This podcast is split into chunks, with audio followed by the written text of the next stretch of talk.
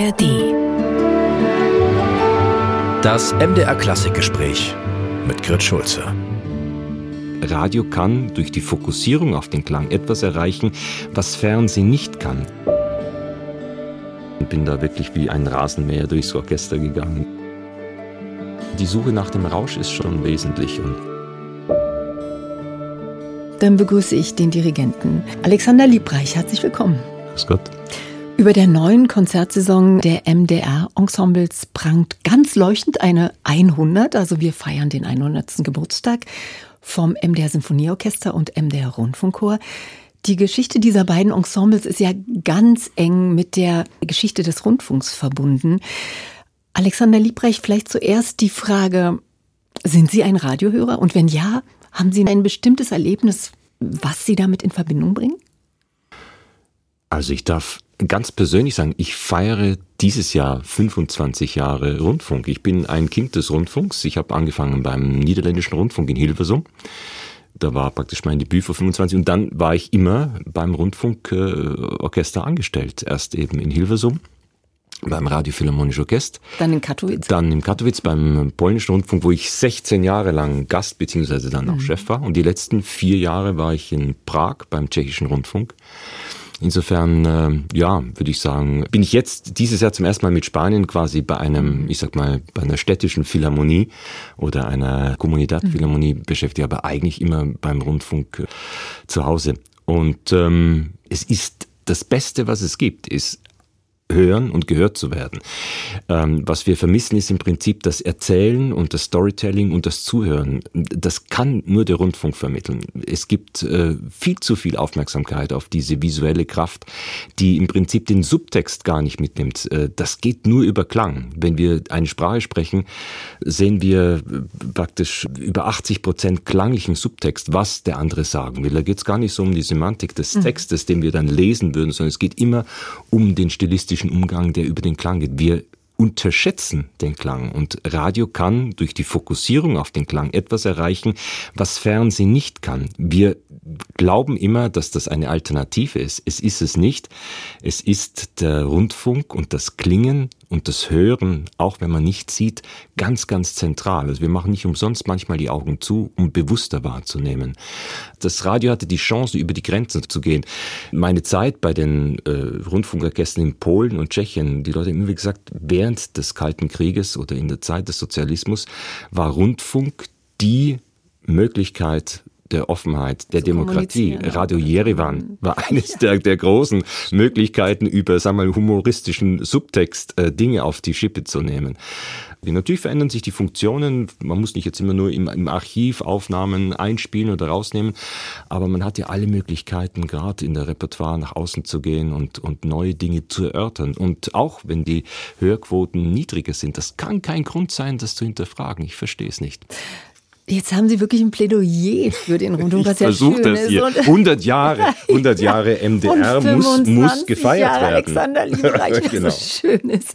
Sie haben es jetzt gerade gesagt, Sie waren künstlerischer Leiter beim äh, Rundfunksymphonieorchester Prag, Sie genau. waren in Katowice äh, und Sie waren in Hilversum. Jetzt sind Sie beim MDR. Unterscheidet sich denn die Zusammenarbeit mit Musikerinnen und Musikern eines Rundfunkorchesters, sage ich mal, von der Arbeit eines in Anführungsstrichen klassischen Sinfonieorchesters? Ich fand immer diese Idee der Live-Übertragung, die natürlich mhm. Rundfunkorchestern ähm, oftmals vorbehalten ist, nicht zwangsweise, aber zum Beispiel jetzt in Valencia haben wir keinen Rundfunk dabei oder eben nur in Ausnahmefällen wie Aufzeichnungen. Ich fand dieses Live on Air zu sein eigentlich ein unglaublich schönes äh, Momentum, was uns Energie gibt, einfach zu wissen. Ich würde gerade sagen, mehr Spannung, und, oder? Äh, ich hatte das? die ganze Rundfunkzeit in Katowice und im, im, im tschechischen Rundfunk ging es einfach immer diese Live-Übertragung per Internet, wo ich immer äh, verwandt Bekannte oder Freunde, die sagen, ach, ich habe das heute Abend gehört und wir waren live dabei. Das ist dann schon, schon als solches besonders. Und ich muss sagen, ich muss dem MDR danken, denn durch die EBU, also European Broadcast mhm. Union, hat der MDR sich immer eingesetzt, äh, rüberzukommen, äh, Übertragungen zu machen, Eröffnungen zu machen. Der MDR fühlte sich quasi verantwortlich für die äh, Zeit in Polen und in Tschechien und war, mhm. war immer da und hat so viele Konzerte von mir hier übertragen dass ich so ein bisschen sogar ein Kind vom MDR geworden bin, ohne hier mit dem Orchester äh, gearbeitet zu haben. Und deshalb freue ich mich, dass es eine Premiere ist mit dem MDR-Musikern. Aber Musik machen funktioniert überall, sagen wir, mhm. nach gleichen Maßstäben. Jetzt haben wir den Bogen wieder zurückgenommen. Also Sie sagen, Sie sind dankbar, aber wir sind auch dankbar, denn Sie eröffnen die Saison, die neue ja. Saison. Und es ist eine Jubiläumssaison, wie ich gesagt mhm. habe. Was haben Sie für dieses Ereignis beim MDR vorbereitet? Also es ist ein persönliches Programm. Schimanowski ist ähm, einer meiner zwei Lieblingskomponisten, die ich aus Polen mitgenommen habe. Schimanowski, mhm. Lutosławski. Und ähm, ich habe das mit dem Leipziger Label Accentus mit Paul Snacci äh, aufgenommen in der großen Serie. Wir haben eine ganze Box gemacht mit Schimanowski, Lutosławski, mhm. die, die viele Preise bekommen hat. Und insofern ist es auch schön praktisch jetzt, äh, dass hier, wo die Musik dann aufgenommen wurde oder das Label ist dann, dann zu spielen. Die Konzertovertüre Schimanowski ist eine Hommage an Richard Strauss. Ich bin unter anderem der Vorsitzende der Richard Strauss Gesellschaft mhm. in der Nachfolge von Wolfgang Savalisch und der Brigitte Fassbender. Um ein bisschen die Hintergründe zu beleuchten, ist es immer natürlich interessant. Schimanowski war ein großer Bewunderer von Strauss, dann später natürlich des Impressionismus und dann auch Bartok. Er war ein Grand Seigneur, der praktisch bis zum Filouhaften immer wieder äh, sich auch selbst inszeniert hat, überschwänglich. Für ihn war praktisch das Künstlerische zu leben ganz wesentlich, auch das Äußerliche. Ich konnte, ich muss es ein bisschen provokant sagen, praktisch die 16 Jahre in seinem Bett schlafen in Katowice. Es gab das Pokoi Schimanowskiego im Hotel Monopol, wo Schimanowski eine Zeit lang einquartiert war das war einfach ein, jemand, der die, sag mal, äh, dem Leben gefrönt hat, unglaubliches Reichtum und ich sag mal so ein, ein Parfum immer hatte in der Musik. Und das ist jetzt auch, das ist einfach ein überschwängliches Stück. Und dann zu Schubert Dritte, ein mhm. Stück, was ich von Carlos Gleiber, der auch in München äh, ja gelebt hat, den ich kennenlernen durfte, einfach so lieb gewonnen habe, weil es so freundlich ist. Die Schimanowski-Ouvertüre ist praktisch äh, rasant und, und spektakulär und die Schubert Dritte ist so schlicht, aber nur froh. Es gibt keinen Abgrund in diesem diesem Stück. Und dann eben dazu Etin Therapax, mhm. was, was, im Prinzip aktueller nicht sein könnte. Und äh, ich verstehe nicht, warum, warum Leute sagen, na, es ist kein freundliches Programm. Ich finde, es hat eben Relevanz und das Stück geht um die Erlösung in dem Wunsch nach Frieden und äh, es wird praktisch 44 in Auftrag gegeben und wird ein, zwei Tage nach Übrigens auch Ende, vom Radiosender Genf, da sind wir wieder beim eben, Radio. Swiss Romand, nicht? Also genau. Also Genf. Ich finde dieses Programm viel relevanter im Bogen zwischen Ost und West und, mhm. äh, und eigentlich auch der Relevanz jetzt ein Werk zu spielen mit dem MDR-Chor, wo die Vox Humana, also die menschliche Stimme, sagt, ähm, wir bitten um Frieden. Das ist, denke ich, der Situation angemessen. Genau, Sie sagten es 1944 in Auftrag gegeben. gegeben. Die Hoffnung auf ein Kriegsende. Genau, er sollte es mit diesem Bewusstsein, dass wenn der Krieg zu Ende ist, wird dieses Werk aufgeführt und es wurde dann aufgeführt am 7. Mai 1945, ja, ja. ein Tag vor dem Ende. Ach, also ein Tag vor dem Ende, okay. Vor dem Ende des am 8. Ähm, Mai ist der Krieg mhm. zu Ende gegangen. Also die Bitte in Terra Pax, Friede auf Erden, die hat sich dann erfüllt. Wie verarbeitet Martin? Das muss doch sehr aufwühlend für ihn gewesen sein. Zum einen die Hoffnung, zum anderen diese schrecklichen Erlebnisse mit dem Krieg in Verbindung gebracht. Wie verarbeitet er das in Musik? Naja, das ist ähm, eine Frage, die sich eigentlich zu jedem Zeitpunkt irgendwie stellt. Die könnte sich uns auch stellen. Wie verarbeiten wir einen Krieg, der in Europa herrscht? Und ähm, gerade in meiner Zeit, ich war in, in Tschechien und in Polen, ähm, die beiden Länder sind quasi direkt, mhm. direkt Nachbarländer der, der Ukraine. Und äh, das trübt sich natürlich ein. Insofern wird die Relevanz, die Kommunikation wichtiger. Es wird wichtiger, miteinander zu sprechen. Es wird äh, wichtiger, miteinander zu musizieren. Insofern muss man die eigene Kultur auch äh, also solches weiter pflegen. Also ich finde, man darf gar nicht in Frage stellen, ob es äh, Chöre oder Orchester braucht. Das ist vollkommen diskussionslos, äh, ähm, weil, weil es im Prinzip eine gewachsene Kultur ist, die uns äh, in irgendeiner Weise ähm, begleitet hat. Und Leipzig ist vielleicht da gerade wirklich so ein, ein, ein starker Punkt. Also ich sage immer aus München, also vergessen Sie Berlin, als Leipziger ist das vermutlich ähnlich gibt ja keine große, Entschuldigung, keine große Tradition in Berlin, was die Komponisten angeht. Das Ganze Stimmt, spielt sich zwischen Leipzig, ja. Dresden, München, Prag und Wien ab. Das ist im Prinzip, sagen wir mal, das, das Eck, was die klassische Musik in ihrer Tradition wirklich manifestiert hat. Und die, sagen wir mal, ganze Idee, ich bin eben großer Mendelssohn-Fan. Das nehme ich immer wieder mit und zu sagen, wir sind informiert über die Historie. Da geht es ja nicht nur um historische Aufführungsweise, sondern einfach über die Idee zu wissen, wie Tradition war. Und dann kann ich mich immer wieder davon distanzieren. Das ist hier in Leipzig quasi zu 100 Prozent gelebt. Das ist äh, vielleicht im Gegensatz zu dem äh, Orchester, was hier nebenan auch spielt, vielleicht die große Chance des Rundfunks, natürlich gerade diese Achsen Vergangenheit, Zukunft miteinander mit Hintergrund mhm. zu verbinden. Und auch bei diesem Stück in Terrapax von Franck Martin zeigt sich wieder diese einzigartige und starke Wirkung, die Rundfunk ausführt. Denn am 7. Mai wurde das ja international übertragen, ja. dieses Werk. Ja. Die, ich kenne auch, auch, von, meinen, von meinen Großeltern, die mir erzählt haben, die waren damals in Brünno, in einer jüdischen Familie, ein ähnliches Drama natürlich gehabt mit Vernichtung, die genau darauf gewartet haben, dass der Krieg zu Ende ist. Und dann hatten sie gesehen, ja, Krieg ist zwar zu Ende, hoppla, aber dann gibt es irgendwie eine Besatzermacht, die vielleicht nicht zwangsweise besser ist. Und dann haben sie Gott sei Dank entschieden, also gerade meine Familie 46, also praktisch das Jahr nach dem Krieg, äh, Brünn, also Moravien, also mhm. Mähren zu verlassen. Mhm und dann, dann sich in Regensburg niederzulassen und haben aber dann immer über die Rundfunk äh, Kommunikation eigentlich immer wieder äh, eben äh, Dinge gehört. Also die, die Grenzen können bleiben, aber die Rundfunkwelle geht über die Grenze weg. Das ist eigentlich so eine schöne Idee. Und das spiegelt sich da wieder in diesem Stück auch. Alexander Liebrecht, Ihr Repertoire-Spektrum ist sehr breit und zieht sich von der Barockmusik. Sie haben mit, mit der Akademie für Alte Musik in Berlin beispielsweise zusammengearbeitet bis in die Gegenwart. Das spiegelt auch ihre Diskografie, wir haben es ja vorhin schon angesprochen, bei so renommierten Labels, eben wie ECM oder Accentus Music, haben Sie gesagt, Sony Classical auch. Haben Sie dennoch Prioritäten oder schöpfen Sie aus dieser stilistischen und musikalischen Vielfalt?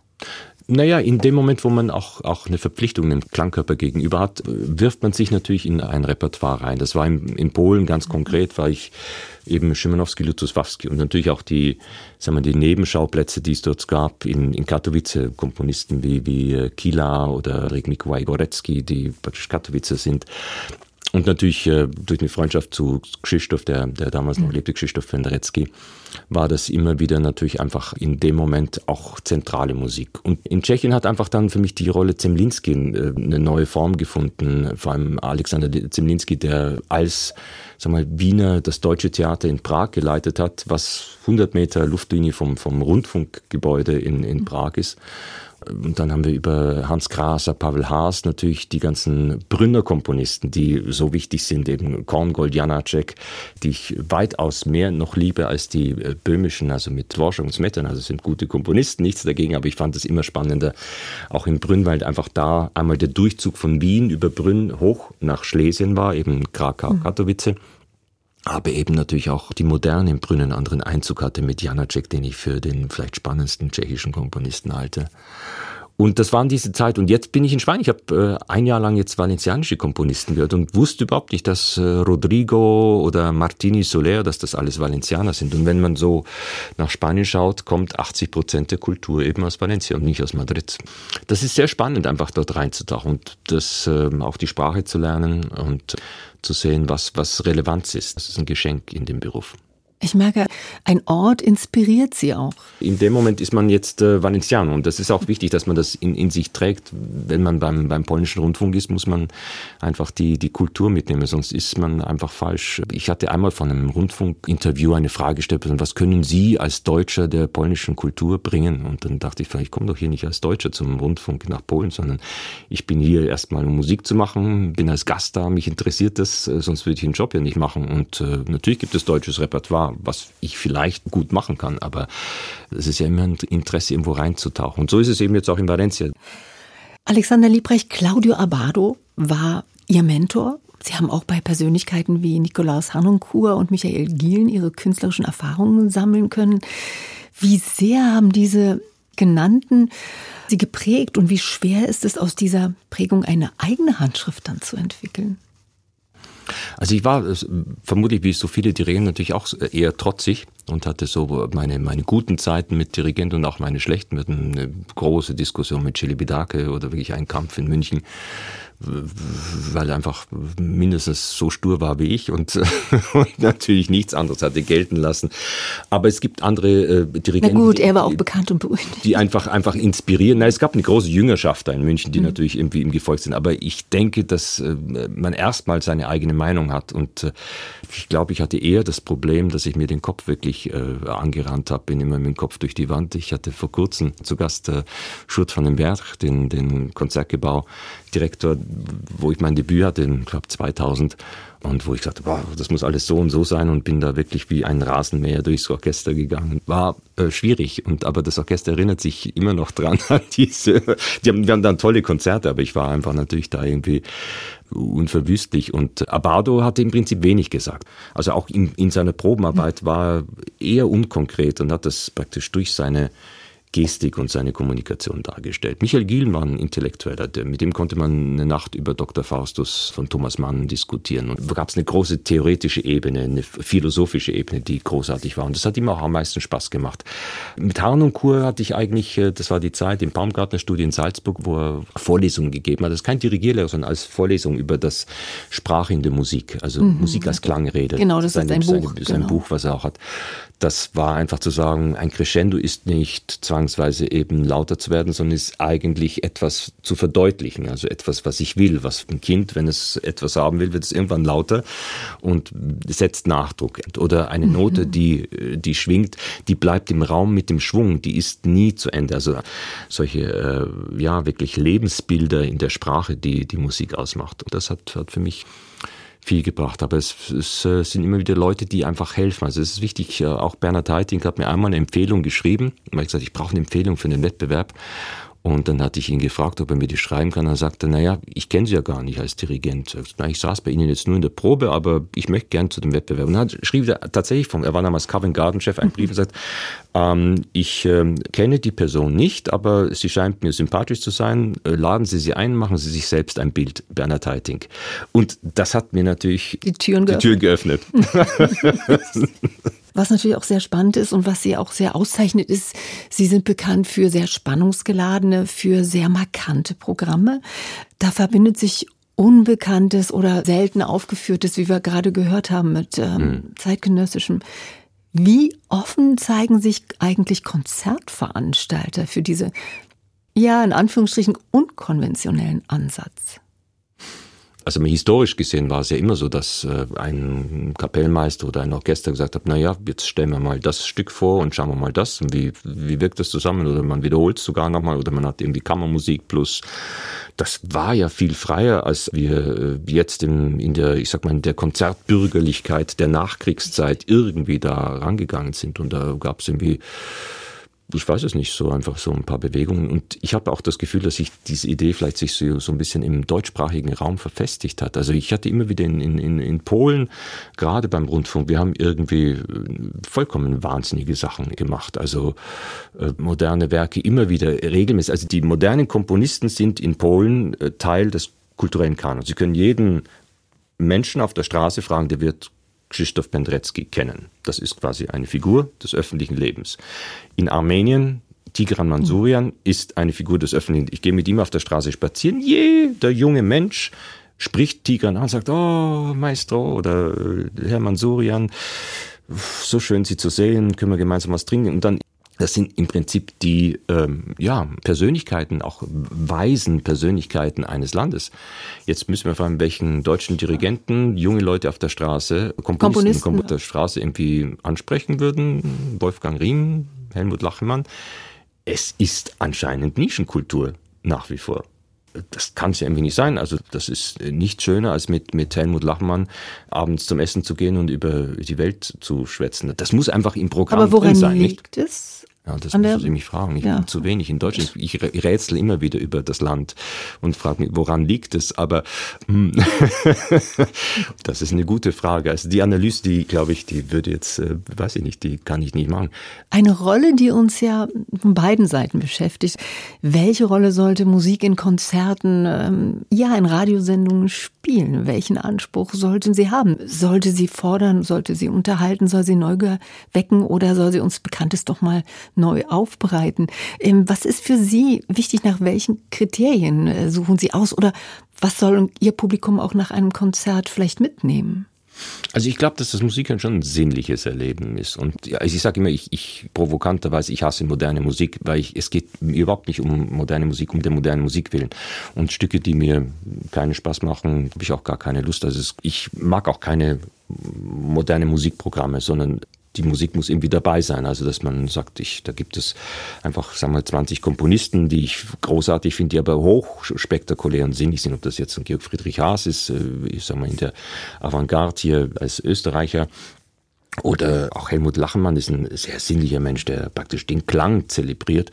Das ist gar nicht intellektuell, sondern es muss intelligente Musik sein. Und dann möchte ich in einem Konzert, wenn ich das, das höre, schon eigentlich erstmal einfach auch sinnlich berührt werden. Es muss gut klingen. Also Musik, die nicht klingt, finde ich un uninteressant. Und äh, insofern Schimanowski ist einfach, das riecht immer nach Whisky und Zigarre. Das ist äh, Champagnermusik.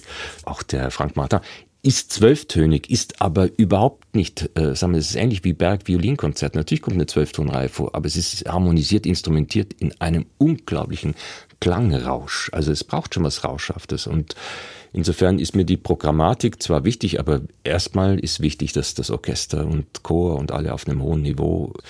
Ich bin eher an der Seite der Sucht. und wann also erleben Sie diesen Rausch, diese eindringlichsten Momente in der Musik, in der Probenarbeit oder im Konzert? Also oft passiert es in, in der Probenarbeit.